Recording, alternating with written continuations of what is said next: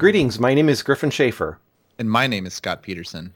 And this is episode 72 of Inside Quizzing, a podcast about Bible quizzing for folks who love the Bible. And in this episode 72, uh, Scott and I will be continuing our progress through our self critical self examination of quizzing, uh, talking about the worst quizzing practices, things that we do in quizzing, predominantly CMA quizzing, but things that we do in quizzing that we generally take some level of umbrage about. And we will uh, we will dis- uh, discuss each item and provide an umbrage scale between 1 and 10 and so forth. But before we do, we want to address a couple of listener questions. And these come from Danae, uh, who's a quizzer in CBQ, Canadian Bible Quizzing from Ontario. And it's really awesome that we've got folks from outside of CMA who are listening to the podcast. So I'll just kind of read each of these questions and we'll just kind of discuss them and kind of see where these go. The first question is as follows. Why are people not quizzing not allowed to be closer to the quizmasters than the officials? Let's say like forward of the officials table. For example, what if you have a tiny room? I had a really small room at a tournament this past year, and this rule was forced to be broken in order for teams to uh, teams currently quizzing to have a coach and sub. So, Scott, what are your thoughts about this one? I don't know of any rule mandating where anyone really should sit. There's there's not even anything talked about um, where quizzers should sit in proximity to the quizmaster or anything of that nature. So I'm I'm interested in rules that other districts might have. Now that said, obviously you wouldn't want the audience ever sitting um, somewhere that br- breaks line of sight between the quizmaster and any of the 12 quizzers. Um, but oftentimes facilities that we have the privilege of using might just have small rooms and it means that audiences are crammed in there and between coaches and subs and parents and interested audience members, we want everyone to be able to watch a quiz. So sometimes it might be a little bit less than optimal. I know that we've had a few meets within PNW at very small churches, and um, people are just kind of packed into the room like sardines, and no one really no one really minds or complains because they know that um, it's great to have a facility to quiz in. We do have to make sure to open doors and stuff, otherwise it gets really hot um, in there. So opening doors in between quizzes. But I would say as a quizmaster, there are things I don't like. I don't like anybody sitting directly behind me or especially over a shoulder. Um, and it's not because I think that someone will cheat. I just think the competition is better when no coach or team member um, can see my computer screen at all. So often, whenever I show up at a quiz meet and I head to my quiz room, I, I might move chairs so that they are not directly behind me. But I sure don't mind if people are kind of in my periphery far like outside me like kind of if if you extended the officials table um, for a long way and people just kind of lined up down there i think that that's totally fine so i think you just kind of have to roll with whatever makes sense and the quizmaster really gets to dictate whatever they want to have happen yeah, so I mean, certainly there isn't, as far as I know, there isn't any rule or policy around this. Certainly in PNW, uh, there isn't a policy. But when I first read this question, my, my initial thought was, oh, well, yeah, there's a policy, like there's a rule or something, because I vaguely remember this being a thing, but like it was years and years and years ago. So this might have been like, you know, 1995, 96, 97, somewhere in that sort of era. And it might have been in CMA in PNW, but it may have actually been in World. And maybe I'm just remembering a rule from, you know, ni- late 1990s world quizzing rulebook or something, and I'm just conflating it in my head. But I, I'm, I vaguely remember there being some kind of rule of like a quizzer, actually quizzers, coaches, basically anybody who's not actively quizzing in that moment cannot be seated forward of the quizmaster's table. But I mean, certainly that doesn't exist. Um, and of course, you know, certainly we would we would put this under you know the quizmaster can set up his or her room however you know he or she would like to do that. Um, but Scott, how would you feel? Let's say you were in a room that you know was a little on the smaller side, maybe not super crammed, but a little on the smaller smaller side, and somebody actually sat in front of your table, not like like literally like right in front of it, but let's say off to the side, but forward to the quizzers from where you were, say like sitting on the floor or something like that. Um, maybe a f- couple of feet forward of where, say, your laptop was? Um, I wouldn't have a large problem with it, but I generally like to be able to see people as best as I can. Um, I guess the vast majority of people are behind me, which I would have to turn around to see. But again, going back to the fairness and cheating sides of things, it is not that I expect anyone to cheat, but I think everyone enjoys and trusts the competition more if the quizmaster is able to see everyone and I can like make sure that no team member is making any sort of gesture or anything towards a quizzer. Um, so I would probably request that no one sits in front of the table, but um, it is not uncommon to have quizzers sitting on the floor, but um, right in front of the first row of the audience, which would still kind of be behind the quizmaster. Right. Yeah. I, I generally feel the same way. I think I would be m- more inclined to be okay with it, especially if the room is pretty tightly packed. Um, but I'm I'm very much like you. I don't want somebody like directly behind me, especially if they're you know very very tightly uh, packed behind me. So even in small rooms, I will actually remove a couple of chairs from say directly behind the quizmaster, and I'll actually move them to the sides in front of the front row. Um, because even though those chairs might be slightly forward of my position, uh, I I generally think that's that's just better um, than than otherwise. But yeah, I mean, going back to the core quizzer question, um, it'll be interesting to see if like you know if if there's a rule in Canadian uh, Bible quizzing, uh, either Ontario or anywhere else in Canada. I, I don't recall there being one in PNW, maybe I'm thinking of world, but if any if any listeners out there recall if there was or even still to this day is rules uh, governing this sort of thing, I'd be very curious to uh, hear from you. Well, so the next question is a little bit longer, and so I'll read this one, and then Scott just kind of jump in here with your uh, your thoughts on this. Um, this is what uh, the listener wrote to us. This is more of a question from an outside of CMA point of view, but are you allowed stacking teams? And what are your opinions on this? We are, quote, highly discouraged, unquote, from stacking teams. There's a preseason email that goes out and there, uh, this was in the email. Yet there was a group that completely stacked. Uh, one of these teams was first uh, to second every meet and was uh, completely made up of non rookies. And one of the other teams was at rock bottom every meet with mostly rookies. It annoys me a lot because my group uh, coaches purposefully uh, did not stack our, our teams. We were mostly in the middle of the scoreboard, except for my brother's team where there was a rookie who ended up beating non rookies to jumps and getting uh, quizzed out almost every quiz. but the other team uh, that has done this uh, every year I've quizzed and I wanted to get your opinions on stacking teams. I think my umbrage at the fact that this isn't a rule is probably about 7.5 to 8 as it really frustrates me. So, uh, Scott, I know we've talked about uh, team stacking, you know, probably good year and a half ago or something like that. But what uh, kind of recount your thoughts on team stacking? Certainly, there isn't a rule in CMA against uh, stacking, and there isn't a rule in PNW against stacking. But what are your general thoughts on it? So I think one of the biggest struggles in quizzing from kind of a coach and quizzer and team standpoint is that team interests and individual interests kind of fight against each other. And what I mean is the stronger a team that you have, the harder it will be for the individuals on that team to score well individually.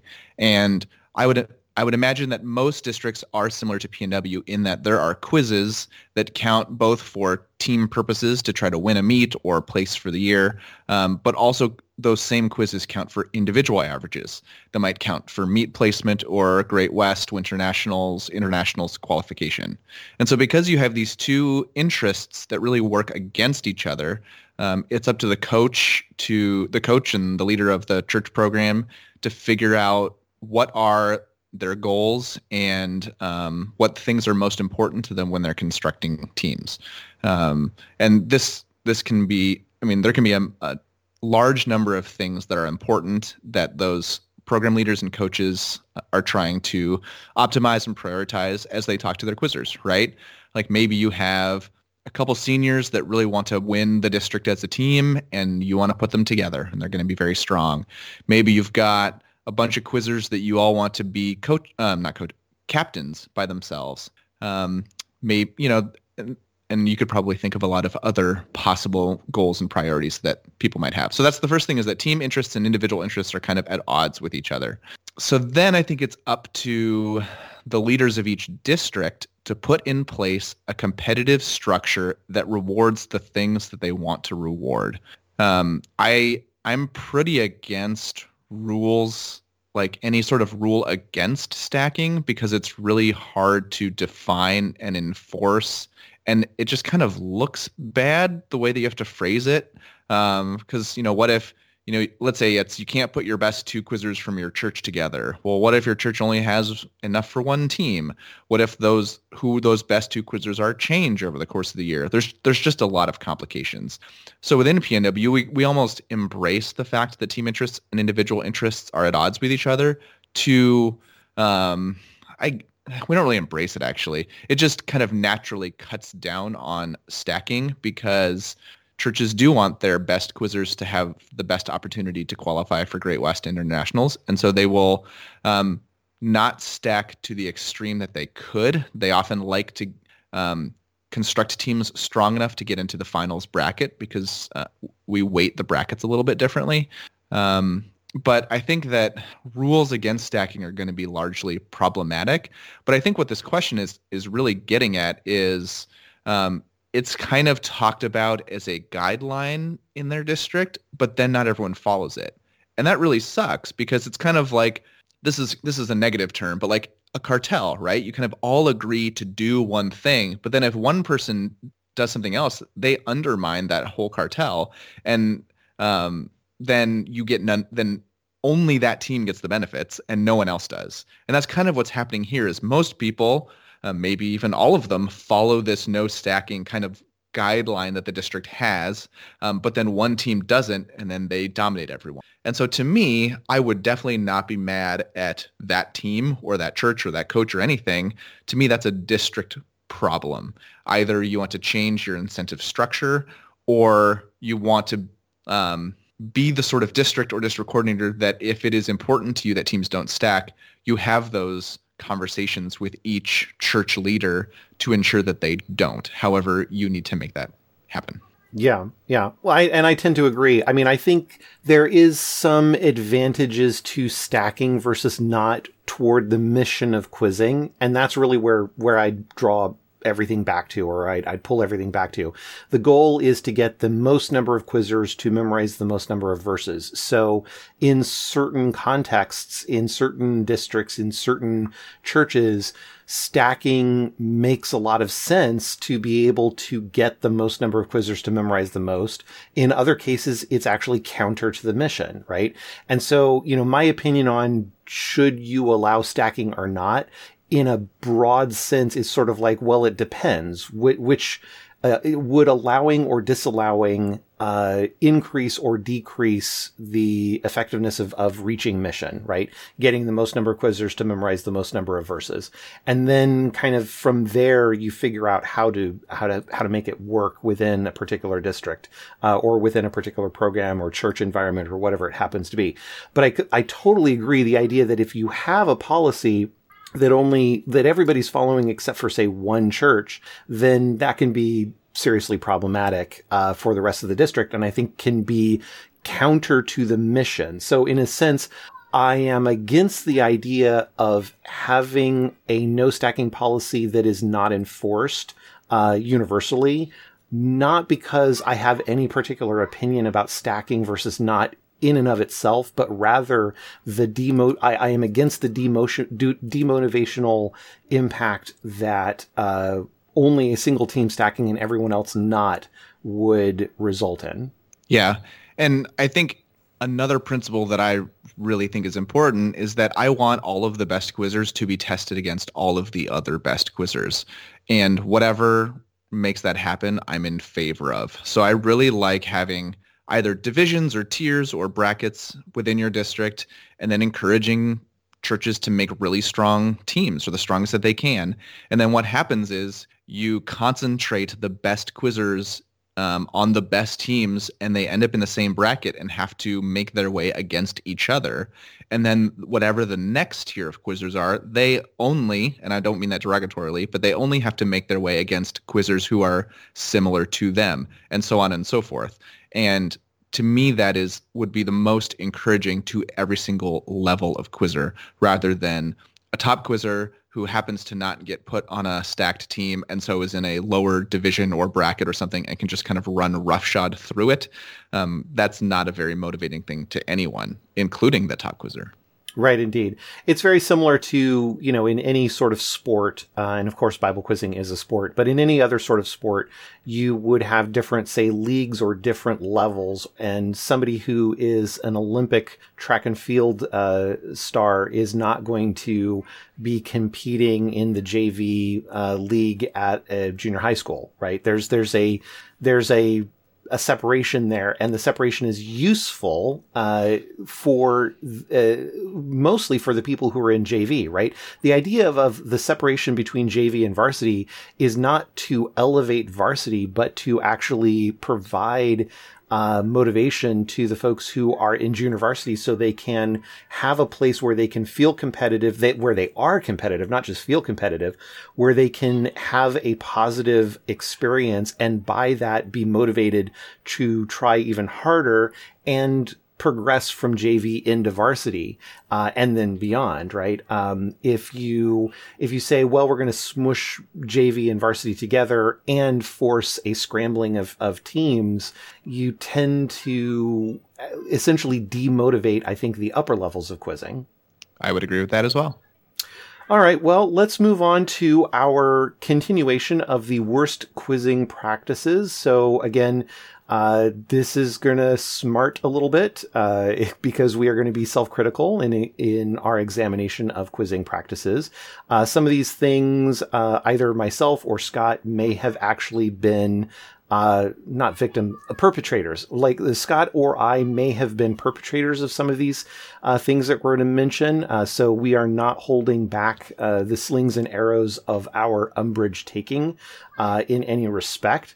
And of course, we're only doing this because we only criticize that which we love, and we love quizzing, and we hopefully through this process of taking some umbrage we will be providing some dialogue to help uh, improve quizzing. So, as usual, we're going to talk about the idea, we'll discuss it a little bit, and then we will scale it uh, somewhere between 1 and 10. 1 where, you know, not very much umbrage at all, a uh, tiny bit of umbrage, and 10, we're basically apoplectic in our umbrage taking. All right, so with that, we've kind of divided these up into sort of segments, and the first thing we're going to talk about, or first group of umbrages we're going to talk about, uh, re- regards quizmasters. So, in uh, talking about quizmasters, one of the things quizmasters routinely do, and they should, is uh, conduct a series of practice questions prior to most quizzes. Certainly, the first quiz or two of a meet or a day at a particular meet, and so forth. But there are times when this becomes a problem. So there are some quizmasters who will often add far too many practice questions. So a quiz will begin, is, is, is let's say scheduled to start at say, uh, 10 o'clock. It turns out that it's 1015 and the rooms are, you know, scheduled cyclically. So if your room is, or if a quizmaster's room is behind, it causes all the other rooms to fall behind as well, uh, generally speaking. So, you know, you're 15 minutes late. The quizmaster then says, okay, we're going to do a couple of practice questions. And it turns into like six or seven or eight uh, practice questions that pulls the room even further behind. The alternate or, or not alternate, another problem with practice questions is that the questions themselves are just silly. They don't actually help the quizzers uh, figure out the pacing of the quizmaster and be able to kind of hone in the speed uh, of the quizmaster. It's sort of like we're forgetting the point of of practice questions. Practice questions are not there to break the ice or you know get the quizzers to just kind of be like, "Yay, we're just having fun and wasting time," and you know that kind of thing the the point of practice questions is to provide the quizzers the opportunity to dial in a quizmaster's pacing, their their cadence, their style, how they recite things, and so forth. So another one uh, that we should add to this list in terms of practice questions are quizmasters who treat their practice questions very differently in terms of pacing than regular questions, where they will blitz through the practice question or they'll be fairly flippant about the ideas or the, the, like, how are we, how are we jumping on these things? How are we answering these things? And then they will suddenly shift between practice question mode and actual official question mode and the quizzers now have to like redial in everything on question number one. Um, that's not really a good situation. So, Scott, what are your thoughts on this one? I think very similarly, but as you were talking, I was trying to think of other um, potential uses of practice questions, and I do think some some amount of the use of them is to keep the room light because it can be quizzers can get very nervous as a quiz is about to start. So I think it is useful to keep tensions low or anxieties low. Um, but to me, that's a much smaller part of the use of practice questions. The much larger use is to get the quizzers acquainted with the quizmaster's timing because we are not assuming that every quizmaster will have the exact same pacing and timing and style of reading a question. And I don't think that they should have the exact same. And so those practice questions are crucial for a quizzer to figure out the timing.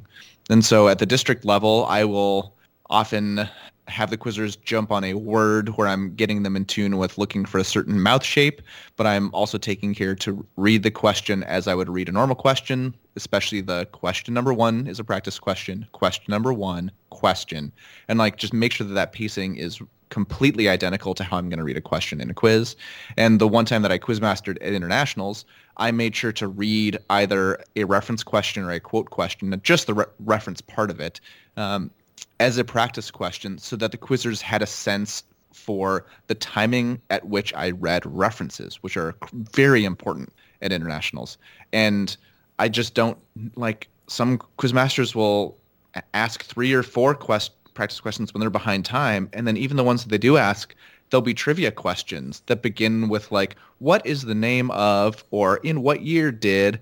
And as a quizzer, then your focus automatically shifts to, well, if I jump at three syllables or try to like focus on the timing, then I'm not kind of useful to the rest of the room in getting this trivia question correct that we kind of know will need nine or ten syllables on. And to me, it just it like shifts everyone's focus to getting the trivia correct and not locking in the quizmaster's timing. Right, indeed. And the trivia can be fun. I mean, you know, we've done Princess Bride trivia in the past. We've done, uh, Jeremy likes to do uh, theological uh, uh trivia or, or church history trivia. And, and that's, you know, very fun and interesting. And I don't know, I'm, I'm kind of a church history and theolo- theology nerd. So I find that stuff very fascinating uh, and very interesting. But if that is taken beyond some sort of subjective barrier, it, it stops becoming useful, right? Um, it might be, if you've got a little extra time, sure, have a fun, uh, jump that's just for, for, just for kicks or whatever. Uh, but definitely if you're going to spend the time going through a practice jump, have it be something where the quizzers can actually use it to dial in and prepare for the actual quiz itself. The other thing that's kind of interesting, I've noticed, I was just thinking about this, quizmasters will, if they're waiting for, say, a third team, they'll actually go through a couple of practice jumps prior to the third team arriving. And now it's one thing to say, okay, we're waiting for a third team, so let's jump on movie trivia or something like that just to pass the time and, and, and that's, that's totally fine, right? It's really more the idea of let's actually have dial in uh, speed based uh, practice questions prior to the third team showing up. I, there's no there's no in particular harm in doing that, but the thing is, it you you then sort of get the quizzers dialed in, and then there's this long break bef- be- before you actually start quizzing, and it's almost like you have to sort of redo those practice questions, or at least one, to kind of set the tone for the room before you begin. That is very true. All right. Well, what what do you got next? Oh, actually, I didn't go over my umbrage level. I don't recall. Oh, yeah, good. Yeah, I didn't either. So, what's your umbrage level on practice questions in general? Let's say. I think my umbrage level, just from either of these annoying practices happening, would be low, like a two or a three. But my umbrage level with quizmasters not being aware, either not being aware or not caring that they are either behind behind the schedule or not helping the quizzers figure out their timing, my umbrage level would be more like a five or a six. Yeah, I kind of, I'm very much the same way. I think if a quizmaster inadvertently does these sorts of things, two, three, the, the actual act of it happening itself is, is pretty low. I have a different level of umbrage for kind of splitting the pacing versus the behind schedule thing. So if a, if, if a quizmaster is, uh, unaware, uh, that the, that the point of a practice question is for quizzers to be able to dial in their pacing. To me, I, I call that kind of like a four, maybe a five, but a quizmaster that is behind schedule and is seemingly blissfully unaware that they're behind schedule and then does six practice questions, like to me, that's like a seven. Um, because I mean, to me, it, it, it spills over beyond the confines of the single quiz room, right? Um, you know, if you don't provide your quizzers with the opportunity to learn your pacing be, uh, before the quiz starts, okay, it's not great, but I can live with that, right? But if you're 15 minutes behind and then you spend five minutes doing practice questions, that's just like that's sort of a signal that you're you're blissfully unaware of the fact that you're you're you're not the entire quiz meet. You are one quiz master in one room uh, and you're pulling all of the meet down uh, like an anchor, uh, and that's just not a good thing. So my umbrage level there is like a seven. Shall I hit our next one here? Yeah, let's go for it. We've got quizmasters that read far faster than a quote conversational pace. So uh, there are like quizmasters, and it's it's a good number, a good percentage of quizmasters, maybe even a quarter or a fifth, that read questions really fast. And I've had conversations with them, and they don't talk that fast in a conversation. So they are artificially speaking faster when they read quiz questions. The rulebook says don't do that, um, and I it baffles me. And well, it doesn't baffle me. I know that the desire is probably to have the quizzer to provide the quizzers more information than if you were talking slower. But to me, that that's ridiculous because the quizzers get to jump at the point at which they that's how much material that they want. It shouldn't be dictated by whether you are talking fast or slow. And quizmasters that talk fast sometimes do not allow very studied quizzers to jump on a very small amount of information. Um, so you're basically saying quizzers that have worked really hard and would be able to get specialty questions on, say, uh, one syllable or maybe less than one syllable, I am not going to reward you for being able to do that. I am going to punish you for being able to do that because of some misguided desire to give more information in like in sum to everyone. And it makes no sense to me. My image level is probably a nine because it shows, I mean, you're doing something that the rulebook says don't do, and you're doing it for terrible reasons. Potentially. Yeah. I mean, I agree, uh, obviously, with everything that you said. Uh, people tend to read faster than they speak normally. So it may just be a factor of the fact that, you know, hey, the, the question's on a card and I'm reading it versus just having a conversation. Um, and therefore it, it, it speeds things up. So, I mean, it may not be a deliberate choice uh, from Quizmasters. I ended up doing this myself when it, the first couple of years I was a Quizmaster uh, I actually read very fast because um, I think originally I wasn't even thinking, I wasn't even aware that I was doing it. And then I think I, I continued to read fast when I became aware that I was reading fast. I continued to do it because I felt like it was the only way to keep a quiz from falling behind uh, in terms of its overall time slot and and not being a you know an anchor for the rest of the of the quiz meet. And it took me a while, uh, you know, a season or two maybe before it dawned on me that actually what pulls a quiz down in time is all of the time between the questions, not the actual reading of the question and the 30 seconds in the question itself. And so I realized like, I wasn't actually doing anybody a favor by reading so fast. I was actually harming the quizzers. And what would be far better would be to read at a normal predictable conversational pace, uh, even slower than what I normally talk because I tend to talk very fast too. Uh, but then to really control the overall quiz time by controlling the space between the questions. Yep. And I, I mean, if we're talking about how to keep a quiz on time, I think the largest potential time savings is between the end of a quiz and the start of a next quiz. Absolutely. Um, it is up to it is up to the officials to keep things moving and if you don't all the three teams that just finished will just linger up there coaches will not check the score sheets the new the new three teams will not take the stage and it's like across the board it's like everybody will just not do this um, and it's up to the quizmaster to make sure it keeps moving and to me that's the bulk of like how you keep a room on time because i don't want to rush through um, kind of between questions from the end of a ruling to the start of the next question. I want to make sure that um, it like keeps moving, but kind of that flow and that general timing is so important to a quizzer. And so if you're kind of altering how fast you move in and out of questions and between them, it can be jarring and it can hurt quizzing. Yeah, absolutely. So, like, I mean, from my umbrage level about the conversational pacing thing, I'd probably call it like a six, maybe a seven. Um, fairly high level of umbrage.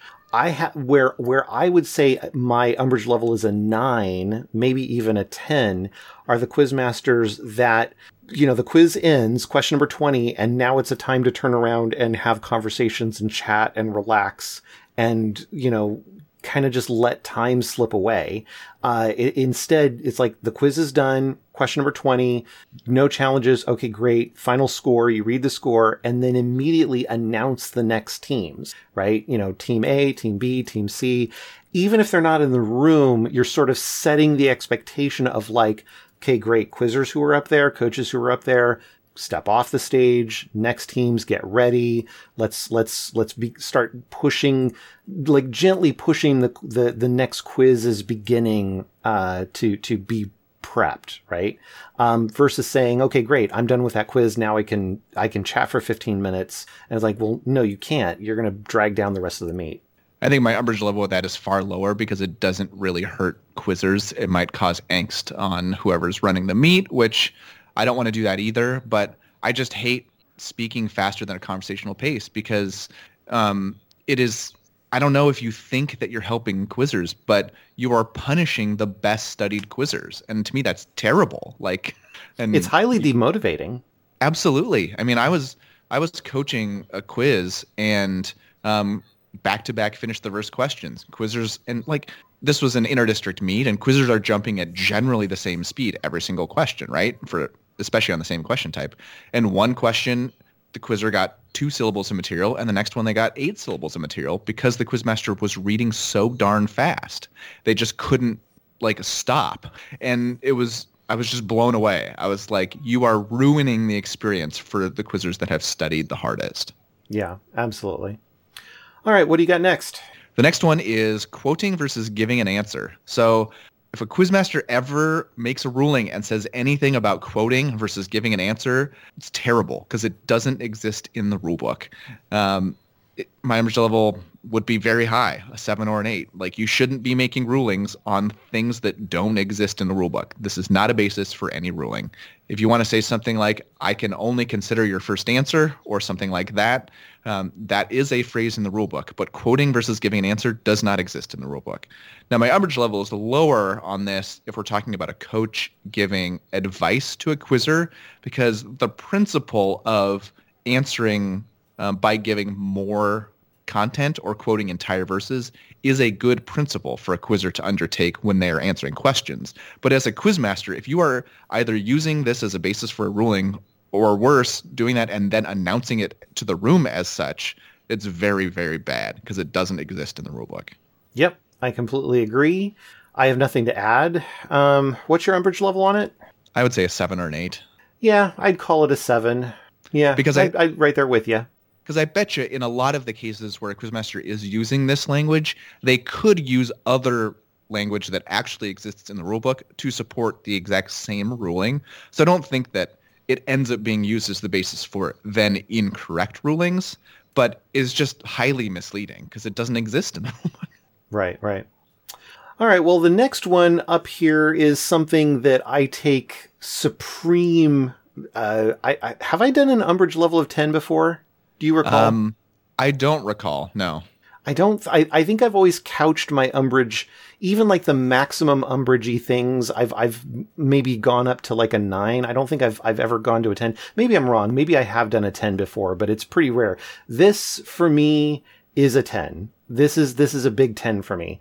Uh, it is quizmasters who don't keep up with the rule book or who don't review it regularly. And by regularly, I mean at a minimum once per season uh, prior to the season starting. But really, even I mean that would be like at an absolute minimum. I like it might even be a good idea to sort of review it a couple of times a season. Uh, you know, certainly review it before a larger meet like in internationals or you know a Great West or Winter Nationals or something like that. Um, but the idea of quizmasters who sort of think to themselves, well, I read the rule book four years ago. I, I, I listened to, I read the emails from the CQLT announcing rulebook changes.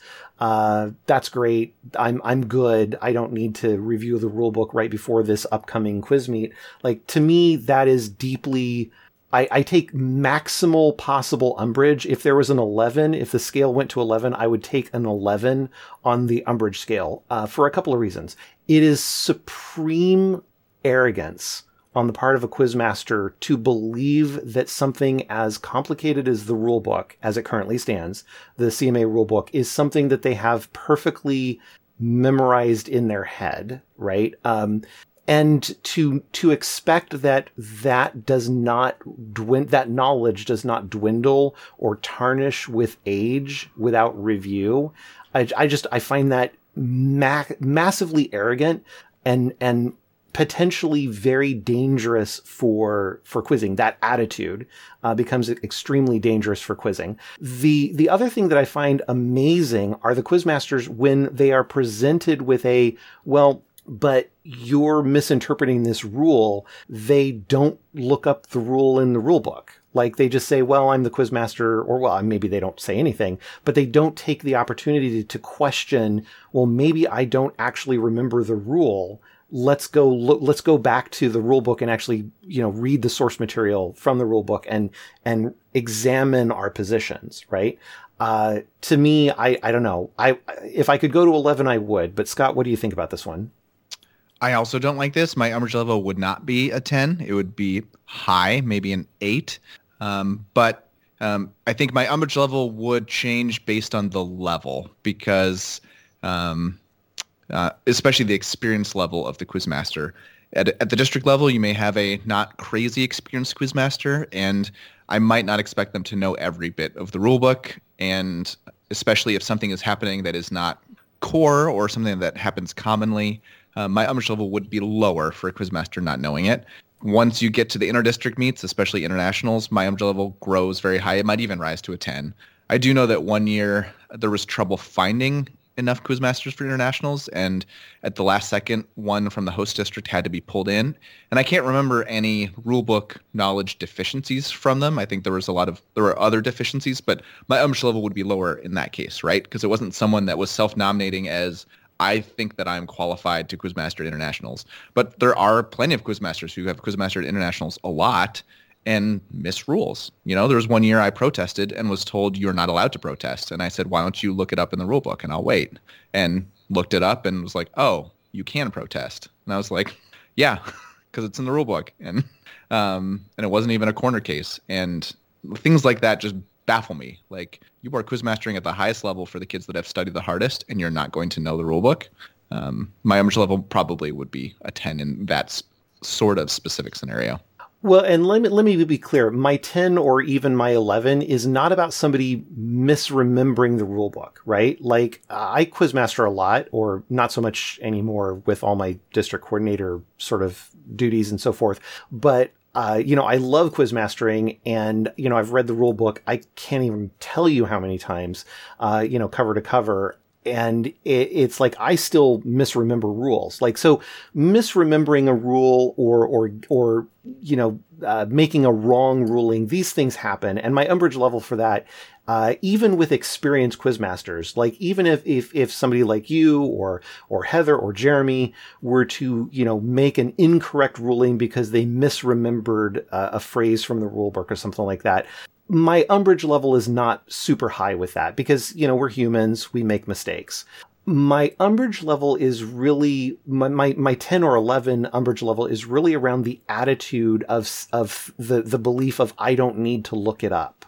Like I know the rulebook so well that I don't need to keep refreshing myself on the rules.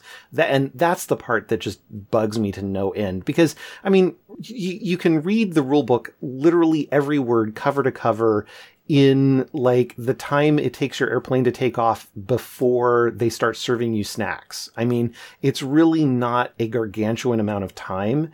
It's not a gargantuan amount of effort. Um, so I just I don't understand why a quizmaster wouldn't review the rule book right before a uh, an important meet. Sure, but I think I mean again it depends on what was misremembered, but I think even mis- misremembering my umbrage level would be very high because there are there's not a ton of the rule book that a quizmaster is invoking regularly, you know? And yeah. and especially not that's 100% objective because there are tons of times where a quizmaster will deliberate about correct versus like did they say enough to be correct? Did they give an incorrect answer? Um, did they go out of context? Things like that, where it's not 100% objective and you're going to need to think about it, and it's not about you not knowing the rule book or misremembering it. You just have to figure out what you think is the best ruling. But if there's a case where you apply the rule book incorrectly because you like forgot or misremembered, I think my level would be pretty high about that. Okay, fair enough. Well, and related to this is the next one on our list of umbragey things. Uh, it's when I mean, quizmasters, sure, but really anybody involved in quizmaster or in in officiating or leading. So this this relates to you know quizmasters, scorekeepers, answer judges, uh, officials of any kind, meet directors, district coordinators, coaches, head coaches, assistant coaches, really any anybody involved in leadership, boards of directors of districts, or you know at at, at the international level, CQLT. Really anybody who stops caring about finding ways to self improve in in quizzing. This this bugs me. Uh, to, to you know, I, and I'm not really sure. You know, it's it's it's fine to basically say, you know, this particular season, my life has been really super busy. There's been a lot, been, there's a lot going on. I haven't had enough time to be able to, to devote to self, self improvement as much as I would like to. That's one thing. I'm not really talking about that. I'm really talking about the, the Quizmaster official leader of whatever capacity who simply decides that it's no longer important to find ways to self improve. And to me, this is uh, way up there in terms of umbrage level, um, eight or nine. It would be way up there for me as well. And to me, um, I'm mostly talking about the most experienced people because um, I I don't know. I, I would hold you to a much higher standard. And it's just, there are quiz masters that, because I've been involved with quizzing for most years over the past couple decades. And there are quiz masters that have been unbelievable quiz masters and are no longer. And this makes me sad because at some level, they either lost the ability to be a good quiz master, which I don't think is the case. It might be. Um, but um, a more likely thing is they just stopped caring as much or trying as hard or trying to improve or trying to maintain quality and that's that's terrible and i don't i don't want to you know be involved with people that wouldn't stop caring and trying to do their best. Um, there was a case when i was i was an official at a meet and um, caught things that both the quizmaster and the answer judge missed. Um, an invalid question, a quizzer providing a reference question of a different type that they would have ruled incorrectly on. And I was blown away. Like these were officials with probably more like 20 years experience both, and I was just like, I shouldn't need to catch this. like I'm the back, I'm the like second answer judge to just be another body here, um, and it just blew me away because it it shouldn't have happened. Yeah, indeed. Well, and my thought is like, you know, I understand if you were heavily involved in quizzing, you know, in years past and there's a lot going on in your life and you can't be quite as focused on it as you were in in the past that's understandable but then make a choice to step aside. You know, make a choice to say, well, you know what? Instead of being a quizmaster, I'm going to try to find an up and coming quizmaster and mentor them. Or, you know, I'm going to move into a different role where I can actually find the time to be able to be looking for ways to self improve in that other role. And by exiting the role that I currently am in, uh, it provides an opportunity for somebody else to come into that role, get some fresh, you know, uh, energy into that role, and and do better than I would have if I stayed there, you know, kind of thing. Uh, it, it, just seems sort of myopic, self-interested uh, to sort of sit in a place where you cognitively know you're not really putting in 110 percent uh, and by sitting there, you're preventing other people from contributing this that maximal level of energy that they would have if they were given the opportunity. Yeah, so I think my energy level would be very high if it is the case of an official um, still able to devote a lot of time to it and um, willingly participating, but just not putting in the same sort of effort. You know, there might be a lot of reasons why quality drops that may not be um, as appropriate to ascribe to the person, but um, I bet you there are many cases where quality just drops because of lack of effort um, and focus, and I don't think that should happen. Yeah, indeed. All right, well, so let's switch from Quizmasters now to district program philosophy and operations. So we're talking about things like within PNW in particular, but some of these things have nothing to do with PNW. They are things that we've overheard from, say, other district programs. But, you know, in, in the context of district program quizzing, one of the first things we want to talk about is uh, the idea some districts believe this and, and kind of promote this idea, and that is the shunning of challenges and uber shunning of protests. Scott, what are your thoughts on this one? I'll hit protests first, I guess, because I've protested a handful of times at internationals, and I feel like um, it has been held against me and our district. And I don't know why that's the case. I think that officials, if they are protested, should be like, they should treat it as an opportunity to get something right. And if they think that um, the protests are out of ill will or um, blatantly incorrect or should not have happened. Like those are those are kind of managementy conversations that you have um, directly. Um, but there definitely seems to be a a large culture of protests are not Christian and should not happen. And I think that that's ridiculous. I think that protests exist as um, like a way to ensure that quizmasters get things right and I mean, I guess if we don't want to ensure that quizmasters get things right, then we can shun protests, but I don't think we should want that. And the challenges thing is so about protests. I don't know. My energy level might be a five or a six because protests don't happen very often. Um, I don't know, but I guess my energy level would be high because of how much people seem to dislike them and dislike anyone who does protest.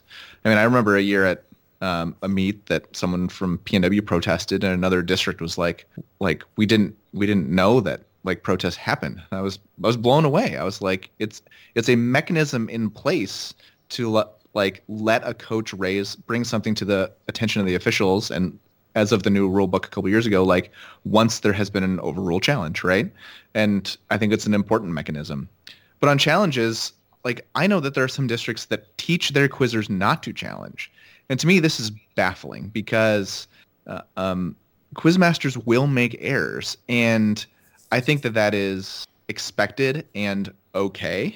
But the fact that you have 12 quizzers on the stage, at least three of whom, and I think maybe six of whom, have the ability to challenge, like I think it's a great practice for those quizzers to be aware of some or all of the rule book and be on the lookout because what what challenges do is keep the competition fair for everyone. And by fair, I mean the competition will happen as the rulebook has laid out. And so if there are objective things that the quizmaster has missed, all the quizzers can challenge to have that rectified. If there are subjective things that the quizmaster has done that a quizzer um, disagrees with, then a challenge is a forum to have a discussion about that subjectivity in the rulebook. And to me, it's an incredibly interesting part of the competition where a quizmaster can say, you know what, I don't think you gave me enough information to be counted correct. And the quizzer gets to make their case for why they did. I think that's incredibly fun and incredibly useful, especially on those areas of the rulebook that are subjective. But I, there was a, a year I was coaching in internationals and just watching a quiz before our team quizzed.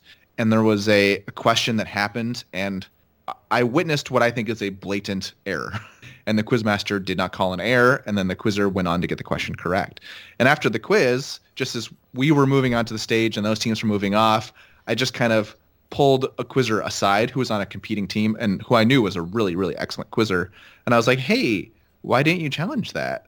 And just the look that I got was, I know that it was an error like that was the look that I got was I know that it was an error, but then I was told like we are we are told not to challenge, and I was just blown away. I was like, all right, and I like I didn't push it further, like it wasn't someone from my district, you know, but I was uh, like I was genuinely genuinely curious like why they didn't challenge, and when I asked, like I don't know, the answer distressed me. Yeah. Um. So I I basically look at challenges and protests as being really the same thing, um, just by two different you know people, right? One it's either the captain or the co-captain, and one the other one is by the coach. But I mean, it, they they effectively do the same thing. They are there for the same reason, and that is to make quizzing fair. Not that anybody is intentionally trying to make quizzing unfair, but rather that we're human and we're going to make mistakes. And when we make mistakes as quizmasters or answer judges in our rulings, we inherently make quizzing unfair when we make mistakes, right? So the idea of the challenge and the protest is to make quizzing better for everyone by ensuring that there is a way to hold quizmasters accountable to uh, accuracy in their rulings. That's the whole point of challenges and protests, right?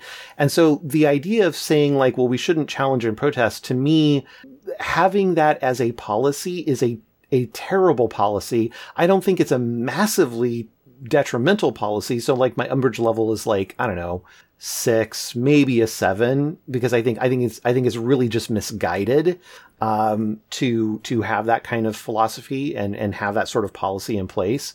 Um, what I react negatively to are actually the, the it, it's not really the challenges or the protests it's the attitude behind the challenge or the protest right?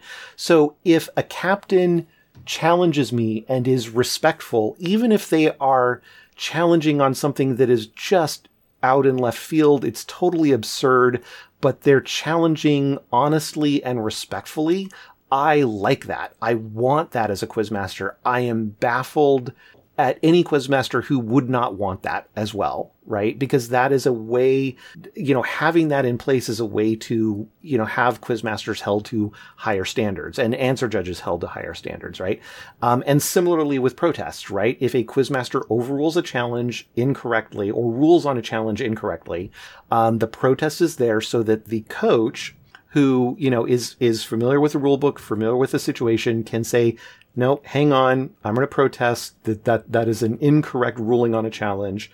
And here's why. And it, it and, and if done with respect, uh, it is a perfectly reasonable, not just perfectly reasonable. I think it is a really important aspect of quizzing. Where I would say we should not go are with challenges that are, you know, carrying negative attitudes, protests that are carrying negative attitudes.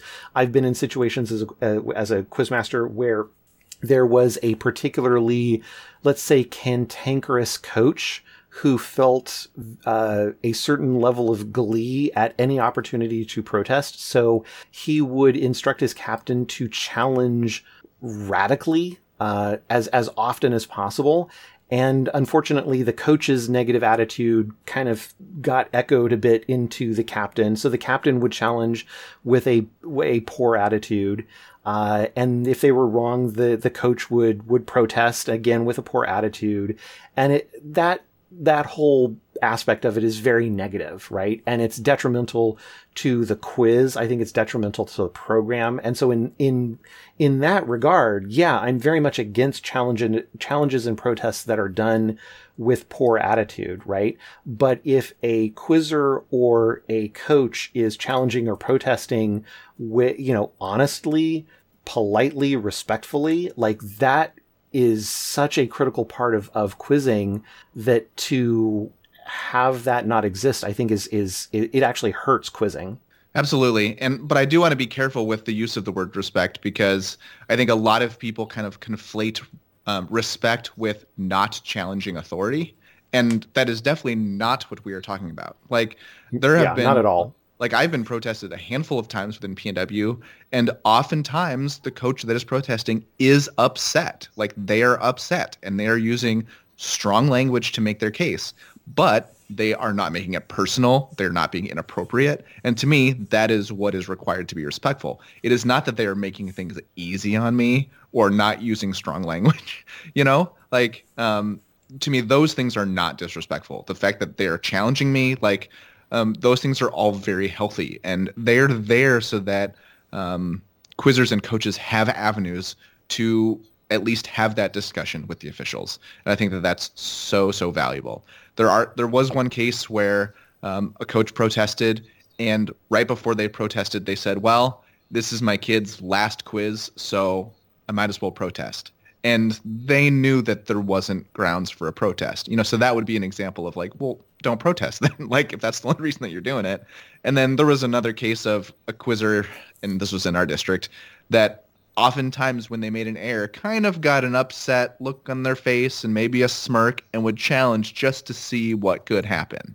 And it wasn't really done in good faith and but to me, my responsibility as a quizmaster is to treat every challenge with the same level of um, importance and consideration, even if I am pretty sure that the motivations are poor.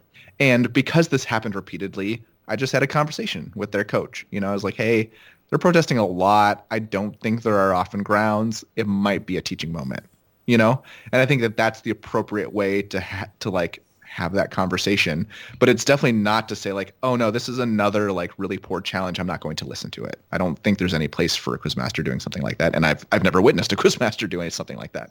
Right. Yeah, I totally agree. All right. Well, why don't you hit the next one? Um, the next one, un, an unwritten rule that teams who are out of it on question 20 should sit. So this happened at, um, I wasn't really aware of this, um, but I was I was kind of assistant coaching every PNW team at Great West one year, so I would kind of move between the teams. But I was the district coordinator of PNW. So after one quiz where the PNW team was out of it on question 20 and jumped and got the jump and got it correct in question 20, one of the Canadian coaches kind of pulled me aside, super nice, and was just like, hey, I was just curious what the motivation is or the reasoning behind jumping on question 20 when you don't have a chance to win the quiz. In our district, we kind of just don't to let the two teams that do have a chance to win the quiz fight it out amongst them, you know? And I was like, I just don't like any sort of unwritten rule that assumes that a team or a quizzer will take an action or not take an action. Um, just because the team can't win this quiz, it doesn't mean that um, the points don't count for an individual's average, or even if it is a quiz where it doesn't count for individual's average. Um, at quizzes like Great West and Winter Nationals and Internationals, correct questions are rare, and a quizzer who maybe hasn't gotten one in a while, getting one um, can mean very good things for the future. It can put them in a better mindset. And so I just kind of explained all of those reasons for why I think it's fine for a team that mathematically has no chance of winning it on question 20 jumping on that question. So my umbrage level wouldn't be super high um, that that any unwritten rule exists in any district that a team that's out of it on question 20 shouldn't jump. But I definitely think the teams that do jump shouldn't be made to feel bad or anything like that. And I, I definitely wasn't. Like it was a, a really nice conversation that I had. Um, but this is just one of those cases where it's weird. Like um, there's probably a desire by both of those teams, especially the team who's ahead, to not have that third team complicating things. But that's just kind of the nature of quizzing. We've got three teams in there, and you can't know the speed at which every single person will jump. So yeah, I don't like unwritten rules like this. Yeah, I also, uh, as you know, I am a very, uh, very much big hater of unwritten rules and tribal knowledge and so forth. So the fact that there's any sort of unwrittenness uh, immediately makes me take some level of umbrage greater than zero. My umbrage level in this is fairly low. I, I maybe a three or a four. I I don't really. I think I don't see the gigantic harm in if in it if a team decides they want to do this. I certainly wouldn't expect, or I, I would take higher umbrage if anybody felt like that that I was doing something wrong as a coach if I if I rejected this idea. Um, but yeah, I just I don't. I, I, think the point of quizzing is everyone tries their best at every point in the quiz, right? Uh, you know, uh, there there's a time where a team might be knocked out of the opportunity to be in first or second place by question 16. Does that mean that literally for 16, 17, 18, 19, 20 they just sit on their hands and they don't participate? That just seems wrong. Like, why is it only on question 20? Why not 19 and 20? And by that nature, you know, anything above question 15, right? Like, it just seems weird and arbitrary. The whole point is there are three teams. Um, and, you know, yeah, if your team is in third place and is absolutely, you know, destined to remain in third place, but you can get a question on 20, go for it. Make the other two teams fight, uh, equally hard on question 20 as they did on 19, 18, 17. Absolutely. And I think that the competitive structure is set up well so that if the team that is far out of it wants to just jump stupidly on question 20, well, um, the chances that they err is very high, and then it just goes to question A. And so, like, the structure is set up to handle that sort of thing. So it's fine if that team that's out of it wants to just be really stupid and jump on a mouth shape, um, but they're probably going to get it right. And then the other two teams get to have their chance on question A. But I think if you look at a lot of sports, um, teams that are far ahead do have an ability to kind of um, stall or run out the clock in, in sports that have a clock. So in basketball, you'll see teams waiting till the end of the shot clock and then just taking a shot because they want to run the clock down. In football, you'll see teams call plays that run the clock more. In soccer, you'll see teams go to the corner and just kind of stall or fake injuries just to keep the time moving. Um, and you can probably think of other things in other other sports as well. And I think that all of those things feel very artificial and are not fun for the fans. And so I'm I'm and it happens in quizzing too, right? A team that's up 100 points on question 17 or question 18, well, it's better for them to just sit and not risk any errors. Well, I mean, good on them for being up that much, but still it feels a little bit artificial. And I think there are very interesting ways to end a a sports contest that remove all of those artificial things while still letting the team that has that great um, score advantage retain that advantage. So I think those things are interesting, um, but I think we just have to accept that, as with a lot of sports, we get to this we get to interesting end game scenarios in quizzing that might give some teams incentive to sit and some teams incentive to not sit, but any unwritten rules around it will be very problematic. And it's kind of similar to the stacking or not stacking. If you have an unwritten rule, well, then there's a large incentive for one one someone to break that unwritten rule and you don't really have an enforce, enforcement mechanism and then it's kind of useless. Yeah. Well, so the next two here, the last two things in the district program, philosophy and operations, are uh, well, just, I don't know how to classify them. I'll just jump in.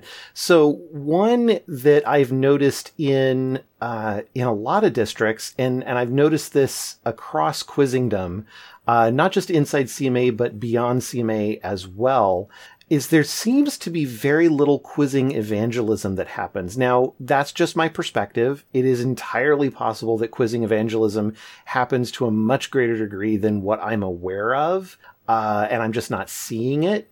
Uh, but it seems, and, and of course it's, it's going to be district dependent. It's going to be country dependent. I know that, you know, Canada seems to do a little bit better of a job than the United States does in terms of evangelism of quizzing. At least that's just, again, my personal perspective, highly subjective. I have no data to really support this feeling, but it's a feeling that I have.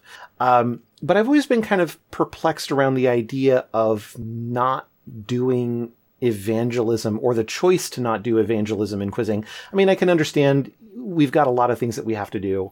Uh, you know, we if we fail to write questions, we don't have a quiz meet. If we fail to study, uh, you know, if we fail to practice with our teams as a coach, then our teams are not going to be equipped for the upcoming meet. So there's a lot of sort of I wouldn't call it urgent, but more urgent than say long-term things around, uh, like evangelism, right? You can procrastinate on evangelism for months and, you know, the effects are not profound relative to other things that if you were to procrastinate on them, their effects would be much more obvious and profound in the short term, right? Um, but in terms of long term, if you're looking at quizzing from like year to year, decade to de- decade, I feel like the absence of, of evangelism as a focus in quizzing is uh, significantly detrimental to quizzing.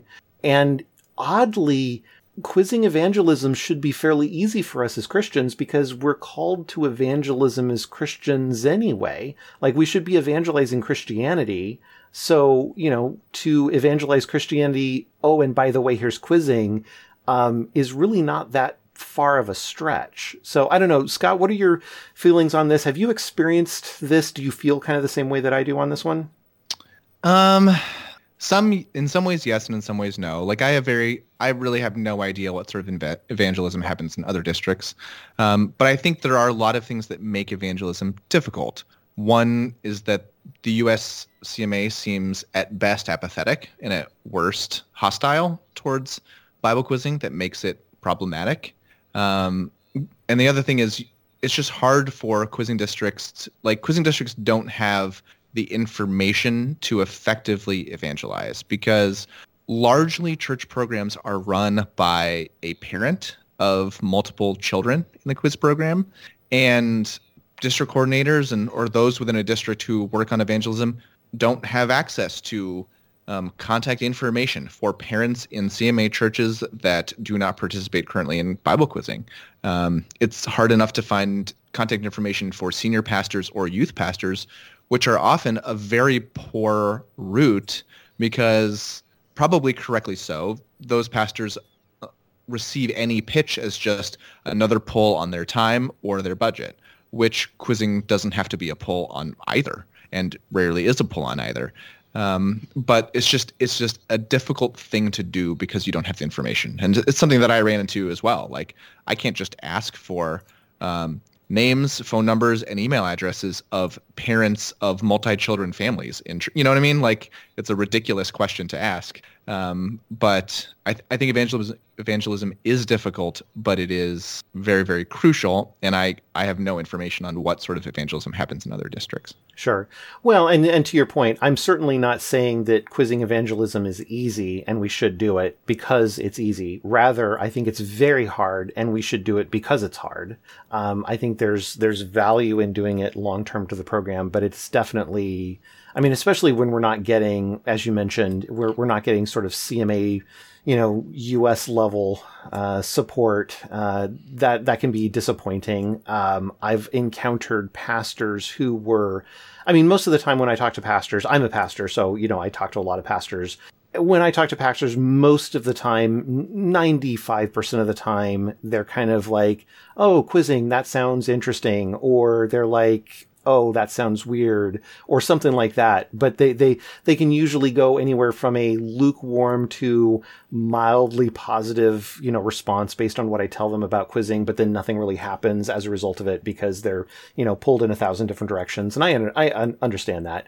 But I have encountered this five to 10% of pastors that I talk to who are openly hostile to uh, quizzing. They're, they're they're hostile to the idea of conducting a youth ministry that is not something that is entirely under their control, under their church, but is actually an interchurch uh, ministry. And that just baffles me and it frustrates me. But regardless, that's a sort of another umbrage thing. I should list that as one of the umbrage things. Um, pastors who are openly hostile to quizzing is is weird. Um, and I, I think would yeah if I was going to put an umbrage level on that one I'd call it like an eight. But but in terms of quizzing evangelism, yeah, it's hard, but I think we should still do it. Sure, and I think anecdotally, it seems like the number of non-CMA churches p- participating in CMA quizzing is growing, and I think it is an indication that something is going on in the CMA that just makes quizzing less of a known or less of an attractive or less of a supportive thing than it once was. Indeed, indeed.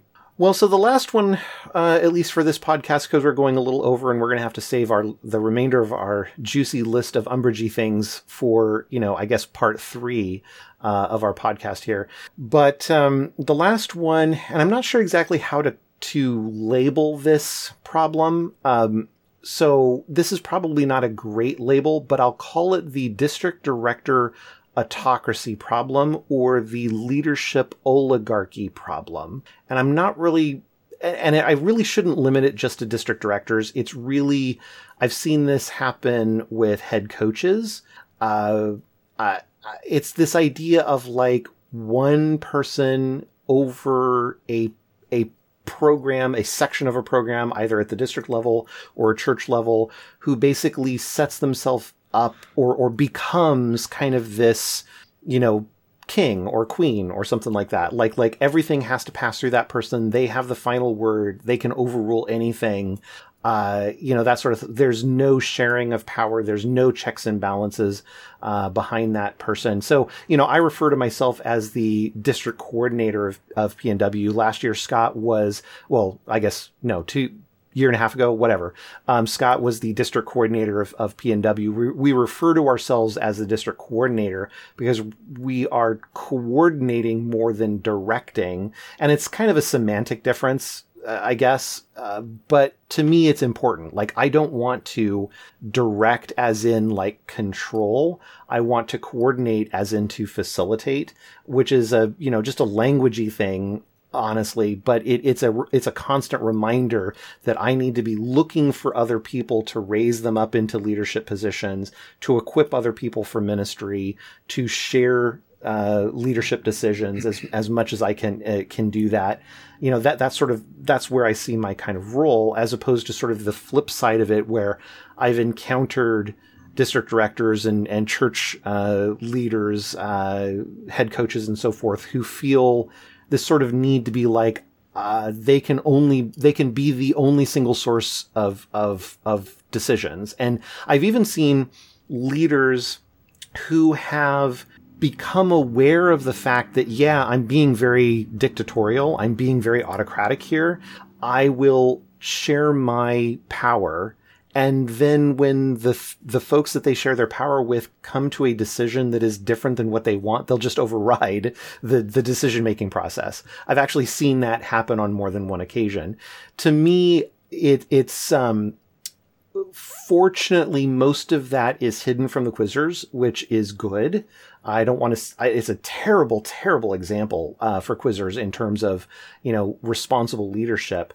Um, but I do think it hurts the program. And of course, it hurts the program based on, you know, how pervasive that attitude is. I think the biggest problem with it is more longer term than shorter term, right? That's the, the problem in the short term is maybe some decisions aren't exactly the best decision or the most collaborative of decisions.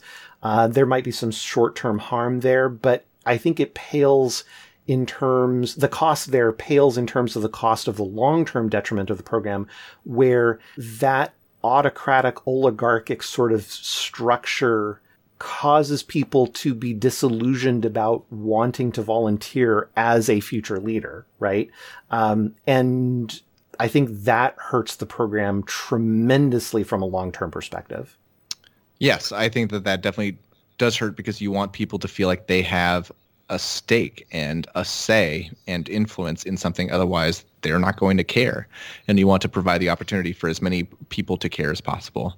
Um, I do think as a leader, it is hard, or as the single point of contact for a district, it is hard to balance the decisions that need to be made dictatorially and those that don't. There are lots of small decisions or very timely decisions that do need to be made um, in a non-democratic manner. Um, but then there are a lot of things that are not as either small or um, urgent that should be made in a much more democratic manner. But I think at the very least, any decisions that are made in a dictatorial and not a negative, but a dictatorial manner should be clearly communicated and documented so that nothing is like hidden, right? Um, but as someone who has run a district and also run meets, there are a million decisions that people just show up to you with, and you have to decide in five seconds. Um, right. And you cannot farm that. I mean, you you cannot look for wider input, but that's very different than like the strategic direction of a district or changing structure or rules for your quiz meets, things that um, have a much longer time horizon that you should absolutely make sure that people know about, have buy-in, um, are able to provide feedback on. Right, right. And so like, you know, the sort of the difference between your tenure as coordinator and my tenure as coordinator is the establishment of the bylaws. And so in the bylaws, there is explicit uh, accountability where the board can over the board has the authority to override any and all decisions that that I make as the coordinator. The coaches have the authority to override any and all decisions of the board and or the coordinator, right? So the idea being that yeah, you know, it, we the coordinator or the meet director has to make split second decisions. They have to answer things in the moment. Sometimes you can't call, uh, you know, call a conference together and, and sort it out. These sorts of things happen. It's unwieldy to even even if you have a little bit of time, it's unwieldy to get a coach representative from every church, or uh, according to the bylaws, two coach representatives from every church to weigh in on every decision. That's why we have the board who can discuss and articulate and spend some time uh, and and formulate uh, uh, uh, decisions on behalf of the General Assembly. But then the General Assembly has the ability to say, you know what, the board made a mistake here. We're going to change that, uh, and they have the capability of doing that. So I mean, now with the bylaws that's ensconced. Prior to the bylaws that were there, though, Scott, when you were the coordinator, I really appreciated that you acted basically the same way, right? Like, like you had a steering committee and you generally, when you could, you farmed, uh, decisions to the steering committee. Um, you, you really only made, uh, you know, director type decisions when you didn't have the opportunity to get the steering committee involved, or if it was something fairly, you know, one off or trivial or something like that. Um, but you actively tried to engage the steering committee. If the steering committee was, you know, a majority of the steering committee was leaning in one direction versus another, you would go with the majority. You wouldn't override the, the steering committee, right? Even though there was nothing in place that would have prevented you from doing that, right? Like you could have just said, no, the steering committee's wrong. I'm, I'm just going to do what Scott wants. I don't think you ever did that. And, and like, I super appreciated that. So like, for me, I think my life is, is, as a as a coordinator is actually easier than your life because I can go back to the bylaws and say, aha, see, I can't make a decision here. I I have the ability to take it to the board, therefore I must. Um, whereas you had the option, and yet you chose what I believe to be the right thing, which was taking it to the steering committee. So, I mean, for me, I, I just, you know, I've said it before. I, I'll say it many more times. I really respected and liked your uh, your tenure as as district, district coordinator, and that was uh, for me per, on a personal level and a you know if there is such a thing as professional quizzing on a professional level as well in quizzing that was why I returned to to quizzing because I was ex- I, I expected from the outset that that was how you were going to handle things. And sure enough that is exactly how you handled things. And I think that that was absolutely the appropriate way to do it. Well, thank you. And I don't recall how specific we were about um, where decisions went, in what order, and who had the authority to overrule who by what simple or supermajority.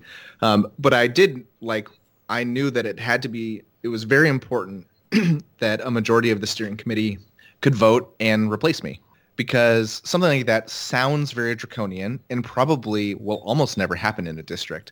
But the fact that it exists and that everyone who's involved knows that that is how Scott can be replaced, to me, like brings an enormous level of trust um, to whatever decision I make, right? Because you no longer have to like um, like saddle up to like fight against the district coordinator because um, you have to fight every decision because you don't know how to replace them or subvert them or anything else. Like it was very clear. And if I did something crazy, unpopular, or um, poor for our district, I would just be replaced.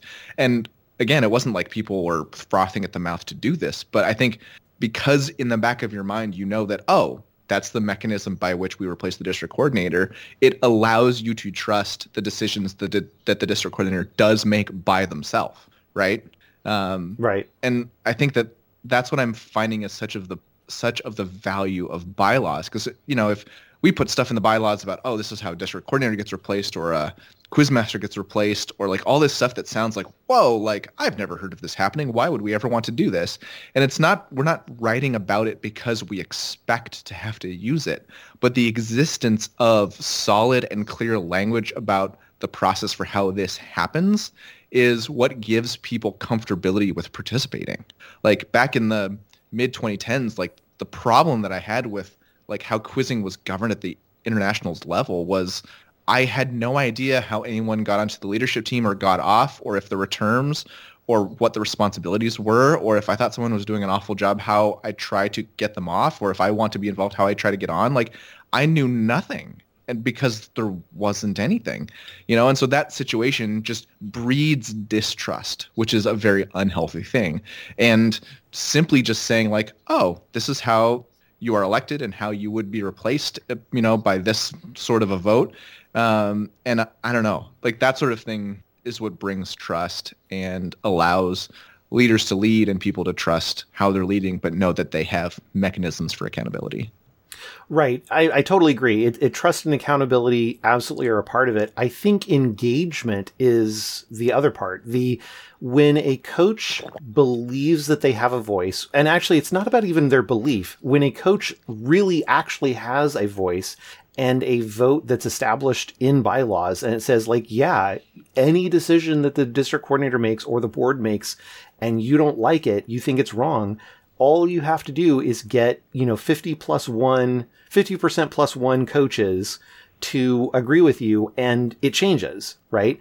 So like, like, even though that's probably never going to happen because virtually everything we've ever done has been unanimous voting at both the coach level and at the, at the, at the board level.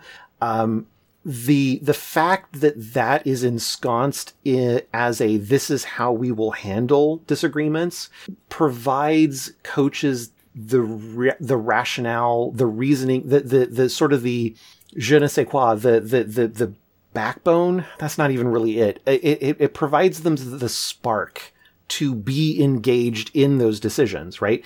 If if you're a coach and you disagree with something that a, a, decision that's been made, but you have no voice, right? You have no way to vote. There isn't a mechanism to overturn a decision. Then like, well, why bother even rocking the boat? Why even talk about it? Why even bring it up? Right.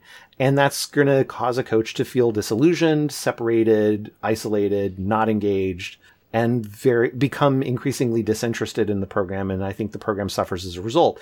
But then if we ensconce the ability uh, to you know make effective changes with the 50% plus 1 opportunity or whatever it happens to be then even though it's it may never be used a coach feels like well yeah i'm i have a vote. I have a voice. I am i have an official capacity uh, in some degree of shaping the entire PNW quizzing program for the better.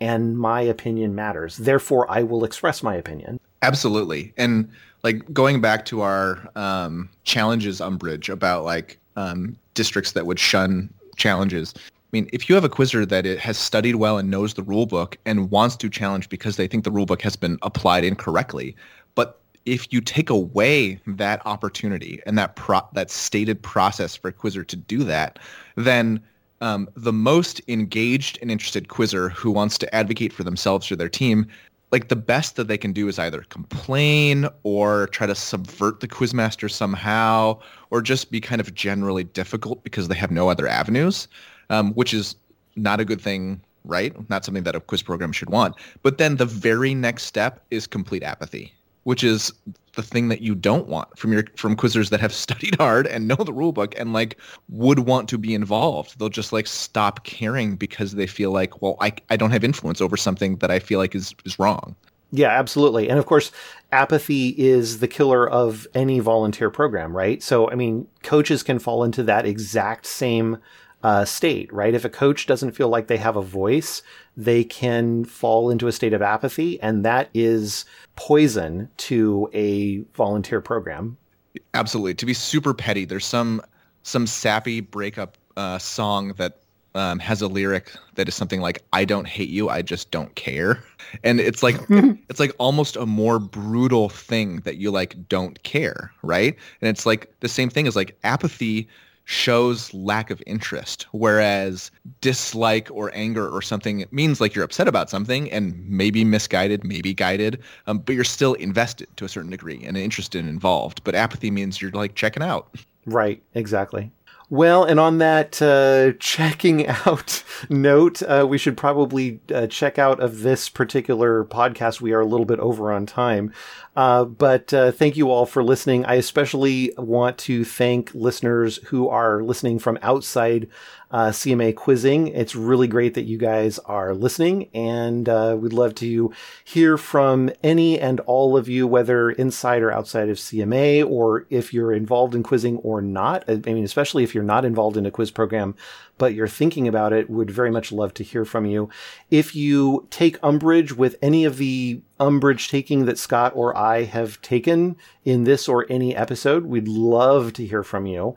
Uh, or even if you agree to, but especially if you disagree, we'd like to hear from you. Please email us at iq at cbqz.org. That is IQ for Inside Quizzing at cbqz.org. You can also follow us on Twitter. Our account is at Inside Quizzing. And you can also chat with us in semi real time on the Slack uh, forum, the Bible Quizzing Slack forum, uh, pound inside dash quizzing. And with that, I will say thank you all for listening and thank you, Scott. Yeah, we absolutely want interested and involved and passionate quizzers to challenge and protest our umbrage levels and our thoughts. We cannot want that anymore. So please um, hit us with all of that and happy listening, everybody.